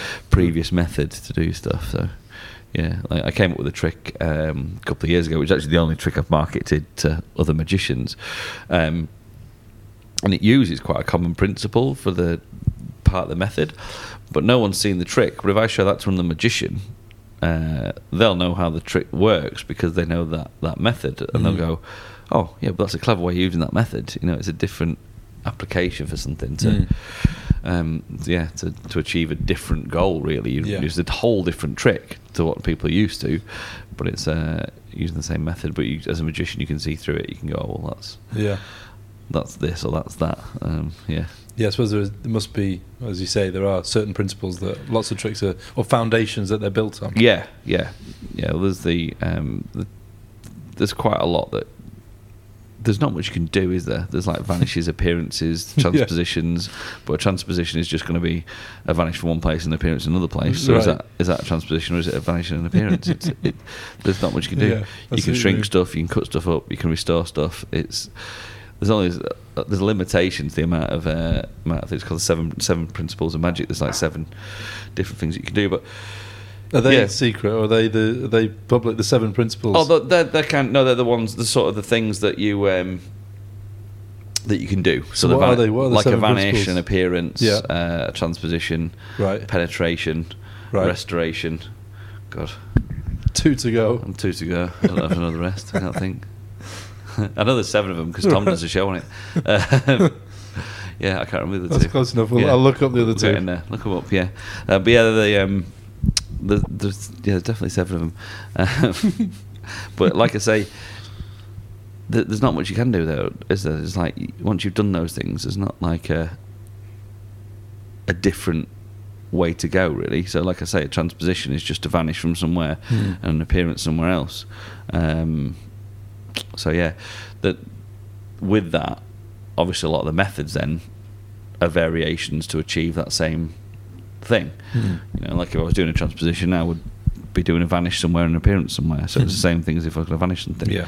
Um, So, so yeah, it's working that out is quite fun sometimes, and uh, yeah, I'd love to. Uh, the, there's a lot of like magicians that do magic consultancy, and I've worked on a few theatre shows and stuff um, to do bits of magic within in a play or in a piece of theatre that needs something to happen, and then working out how you're going to make that happen is fun. Mm. Um, there's a guy called Paul Kieve who does probably the the most well-known guy for it in the world, but he um, worked on a show called The Invisible Man quite a while ago, which was sort of his big kind of break really into that industry. And then he, since then, he worked on Ghost and uh, the musical Ghost, which was Mhm. phenomenal. The the the technical magic in that was just crazy, um, but within a theatre show. Yeah. Uh, so that's something I would have. I think I would always have liked to have done a bit more of. Um, the theatre shows that I've worked on and consulted on and stuff were loads of fun, and I did really enjoy the challenge of them. So um, yeah, it's definitely something that I'd like to do a Mm. bit more of. Maybe that'll come up more. yeah, maybe. One thing I wanted to ask you before, I've got a couple of quick questions to ask you at the end, but I just wanted to come, come back to something you because you your granddad has kept cropping up quite Mhm. a bit. So it sounds like he was a big inspiration Yeah. for you and a big big help to uh, allow you to achieve what you wanted to achieve. Oh yeah, definitely. My granddad. So was he retired when when you were trying to do it, or was Yeah, so he was a carpenter? He was a carpenter. Um, so yeah, he kind of everyone was involved really. Um, my granddad um, built the illusions with me in the garage, and my, my dad, um, and taught me how to make stuff. Really, was Mm. was my granddad taught me how to fix things and all sorts of stuff. Um, basically, if there was my granddad makes he'd make something for you to solve a problem that you didn't know you had Hmm. until he'd done it. so like, oh, just random things. He'd be like, "Oh, I've made you this, and it's f- to sort this out or whatever."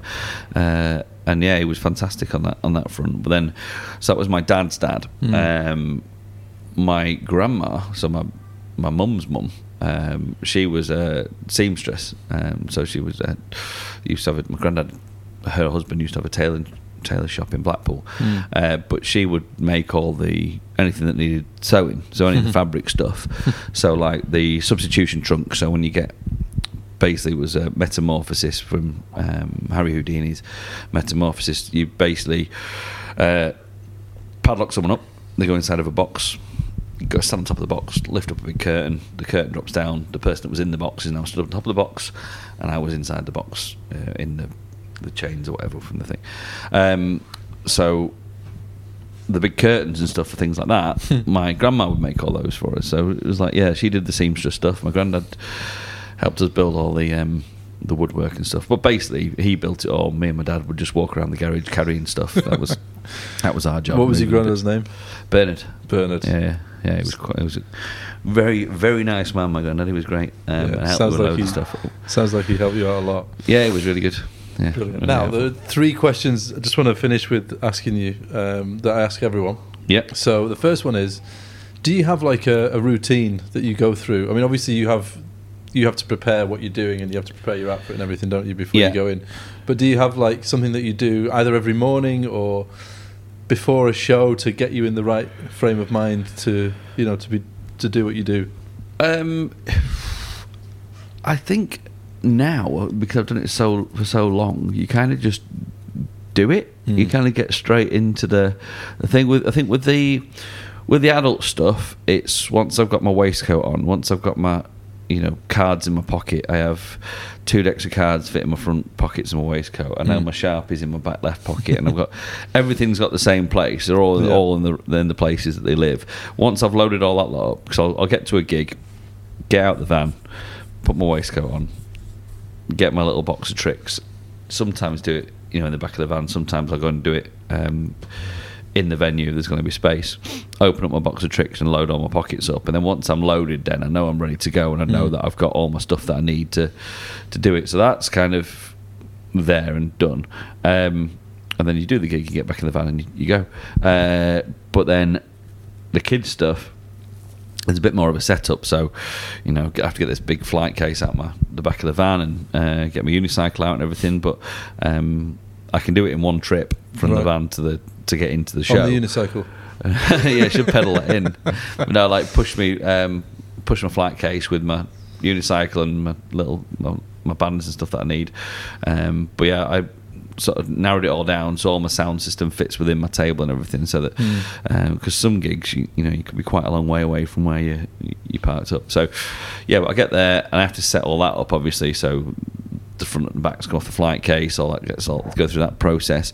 Um, but then, yeah, I'm then ready to go. So generally, the, the start of a, a kid's party, I'll be there with the music on, and I'm uh, the kids are having a dance around and run about and popping loads of balloons and stuff, and then you know I'm I'm ready to go whenever, which I'm comfortable then to just get straight into to doing the show. I think it's good having that little comfort zone that you know you've got everything, you know you're all you're all ready, you've got everything's in its place and stuff. And The same with the kids show. Like I said, once I put my waistcoat on, I've got my microphone on, um, I'm good. Mm. And uh, I mean, the more sort of stand-up stuff I do, the more kind of comparing type stuff I do, I'm quite happy with that um, now. It took me a while to get into that um, and not using sort of my radio voice. It was it's more like, you know, once you sort of relax into something and just talk to people, Yeah. it becomes so much easier, and, uh, and Yeah. I'm much quite happy doing that. But I think, yeah, I don't know if that answers your question. To because it's in, it's a com- I'm comfortable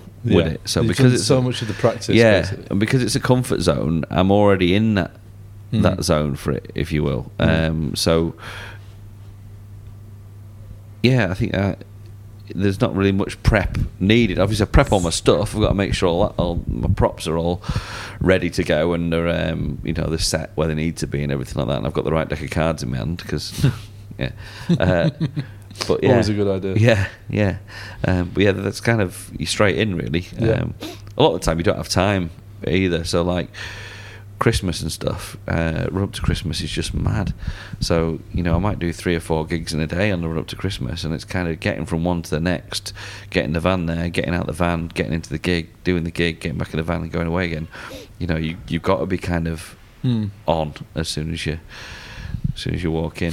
So yeah, yeah, it's can be a toughie. Yeah. The second question then, um, when you look back over everything, is there anything, is there one event or one thing that you did that you've you feel sort of most proud of, that you're, you know, you look back and think, yeah, that was, Uh, there's a few bits that kind of stand out a little bit. So like um, when we did the illusion act and stuff, something I'd be proud of from that was like we did. Uh, there was a place in Blackpool called uh, in Layton called the Layton Institute, and they did this big talent competition there um, every year. And Blackpool at the time, this is like 2000, was still buzzing. Really, Mm. It hadn't really taken its massive hit that it did sort of in later years. Um, so the talent there was really good. Um, but that one, we had to do things like a few different heats, then do the final and stuff. But I always remember we'd go there and we got to Mount Lynn and my uncle Gary lived around the corner. They would come and help us load in. My uncle Gary would have to carry all this stuff up all these stairs and stuff. So it was quite a family affair. Like my my dad would be there with me as well, helping me pull all the stuff in. And we did like the show for that. We came second in the end of the in the, the final of the talent competition. Hmm. But I had like I think that was a massive highlight of stuff for me. I was only about eighteen, I think, seventeen maybe. Um, oh, I'd have been 17, 18, yeah. Uh, but that was a massive highlight because like all, it was the show where all my family were there and everyone had come to see this thing. So I love that. Um, as far as like highlights from work goes, Hmm. I've done a couple of close-up gigs abroad, which have been fun. Mm. Um, when it Where comes were to they? those, I've done uh, one in uh, Germany, which was nice in Frankfurt. Um, oh no, sorry, in, uh, outside Hamburg in Germany. That was one there. Done one Italy. Uh, that was good. Um, I've uh, yeah, that was that was fun. That'd be nice. Um, yeah, be yeah, nice. yeah. It was good. It was hot. uh, the Italy one, not the not the Hamburg one. Um, but yeah, it was good. Um, just random stuff, really. I think like we did. I do this thing, the show.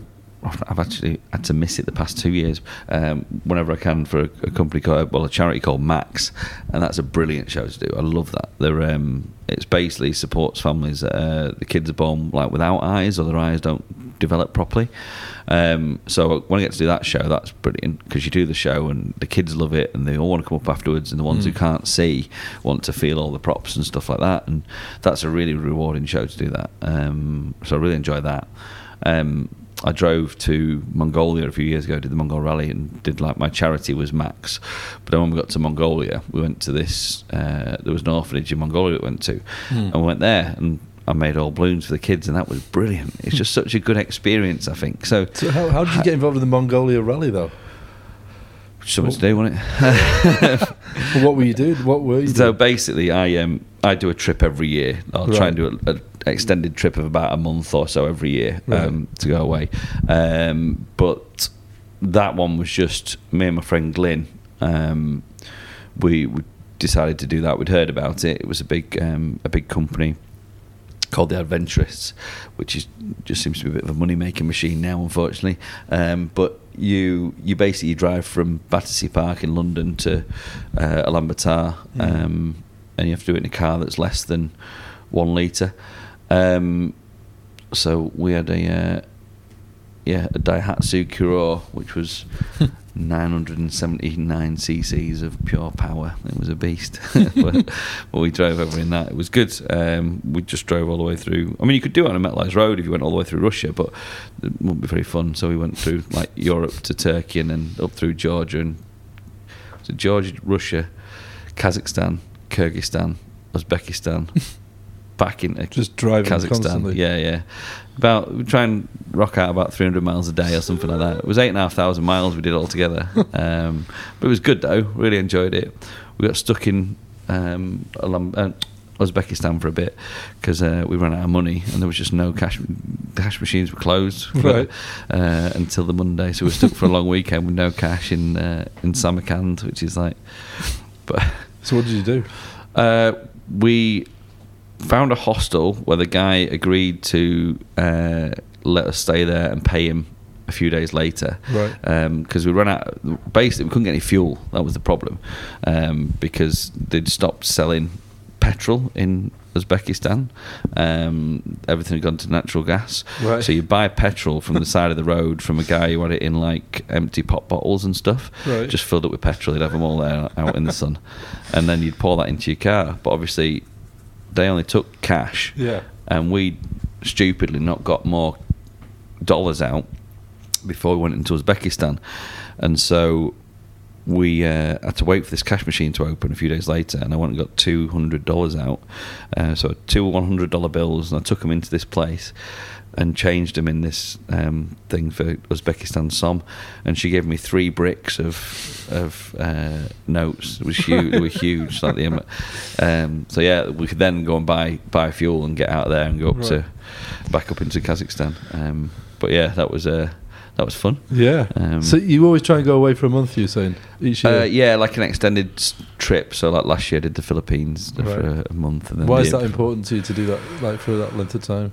I I fell in love with traveling when I was teaching um, because I would, like I said, I would teach seven days a week, and then I'd just have the uh, the summers off. So every summer, I'd just Yeah. take the whole summer off and go traveling somewhere. So, um, you know, I'd do do one trip. I'd usually fly out just after we broke up, and then fly back just before we started back in. Um, but then I just, I don't know, I, ju- I just really love to travel and to see different stuff. Um, I call it a bit like adventure travel, really. And majority of times, I will just book a flight somewhere and then book a flight back, and then make it up as I go along Hmm. in, in between, and, and that's what I quite enjoy.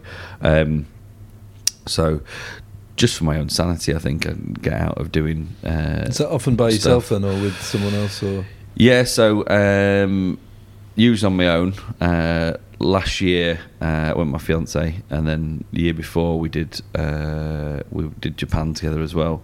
Um, this year I'm off to Morocco. Mm. Um, that's on my own again this year, so I'll be out for about a month there ish. Um, although one of my friends has told me that. I need to go and meet him somewhere the, the weekend before, so I'm going to have to fly from Morocco to right? uh, somewhere else. I don't know where yet. uh, but yeah, we'll see. But I've got about I've got about a month in Morocco, so I'm looking forward to that. I've never done any of Africa. That was that's Right. not been on my list at all. So Nice. um, yeah, should be That'll be good. good bit. Yeah. How that All goes. right, and final question then for you. Um, What about it, it- this? Could be anything. Like, so it could be a book or something on TV that you're watching, or a film that you've watched recently. Right. But what have you like creatively enjoyed watching or experiencing most recently? Oh God. Um, so I don't really read novels as such. I'll, I'll read magic books or magic history books and stuff. Um, so they fascinate me, magic history stuff, when I'm reading those. the The best thing for magic, though, that I that I like is is the conventions. The, Mm. Like a magic convention, I think is brilliant. Um, I I've been going to the Blackpool one every year since I was about 13, um, and that's the biggest magic convention in the world. Is the one in Blackpool. Um, there's about 4,000 magicians go. Uh, it, it start, you know, it's, it's got a lot bigger from what it was. Uh, and in recent years, they've just really improved. They've made some massive improvements and stuff. Those are fantastic, and they always inspire me loads when I've been to the convention and, and things. Um, and you always leave sort of buzzing with like a thousand ideas of different stuff Mm. you want to try out and, Mhm. and do and things. So yeah, I think those just surrounding yourself with other magicians for a long weekend um, is is really good. And then um, we started recently. Tom and Darren and I started recently going to another one that's just for kids show stuff um, called Tricks and the Sticks, Mm. which is in Shropshire, which is um, that's going to be next month. Yeah, mid mid mid May it is. Um, but that's great because it's just all like kids entertainers, and um, that's a good one to go to for us because it gives you lots of inspiration to do different stuff and seeing what other people are doing and Mm. uh, and sharing different ideas and things. So I think they're probably the the biggest input for me is the, the conventions and going Mm. watching the shows at the conventions and stuff What about that. away from magic? Away from magic. Um, uh, can I say travel? I think, Yeah, I think you can. traveling is probably the the other big love of my life, really. Um, so that really just I don't know. I hate the the whole sort of uh, when you're traveling. There's these people that go, "Yeah, go find myself." I'm like, well, no, no, I'm just just going to go and see some stuff, and that's what I go for. Um, uh, but I think that's what really like that frees me up quite a lot. So when I do, when I do that, I love doing that because I can. Um, I don't know. You can think a lot more about things. Hmm. If you've got a twenty-hour bus ride, you can get a lot of thinking done. Um, there's a lot, a lot going on, and then you'll come up with you know different ideas for tricks. Mm. I've got a notebook that's full of like um, illusion designs, but I don't think I'd ever do illusions again. But just from when I was doing a big trip and I'd sat, um, I did a lot of them on the Yangtze River, going down through China. I was on, the, Hmm. on this boat for like four days, but I, I went on the Chinese tourist boat rather than the, the Western boat because it was a lot cheaper. um, but yeah, no one spoke English and I didn't Right. speak Mandarin, so I just spent my days kind of cruising down the river, drawing illusion ideas out. And I think that's kind of, yeah, that for me is quite creative. Yeah, so you're away from the sort of everyday. Yeah, your phone doesn't Noise. work, so yeah, there's no internet about, so that that's kind of what I like. Yeah, Yeah, nice. All right, Matt. Well, thank you very much for talking to me. It's been No a worries. pleasure. Thanks a lot. So that was Matthew Cope. Lovely stuff from him. Thank you, Matthew, uh, for giving up your time. Much appreciated. Hope you enjoyed the conversation. I hope you enjoyed listening to it. Um, it was great fun to do. Um, and yeah, that's the as I said at the start, that's the penultimate episode for a little while. So we're going to have one more episode in two weeks, uh, which is a good one. It's actually uh, John Nicholson from Football Three Six Five. Anyone that's familiar with that, he's also written a load of books. He's a really really interesting interviewee. Look forward to that one. Uh, that's in coming in two weeks. Uh, but yeah, thank you for listening. As always, get in touch if you want. Love to hear from you at Guy Kilty, at Creative Forces P on Twitter, or Creative Forces Pod at gmail.com. Cheers. See you soon.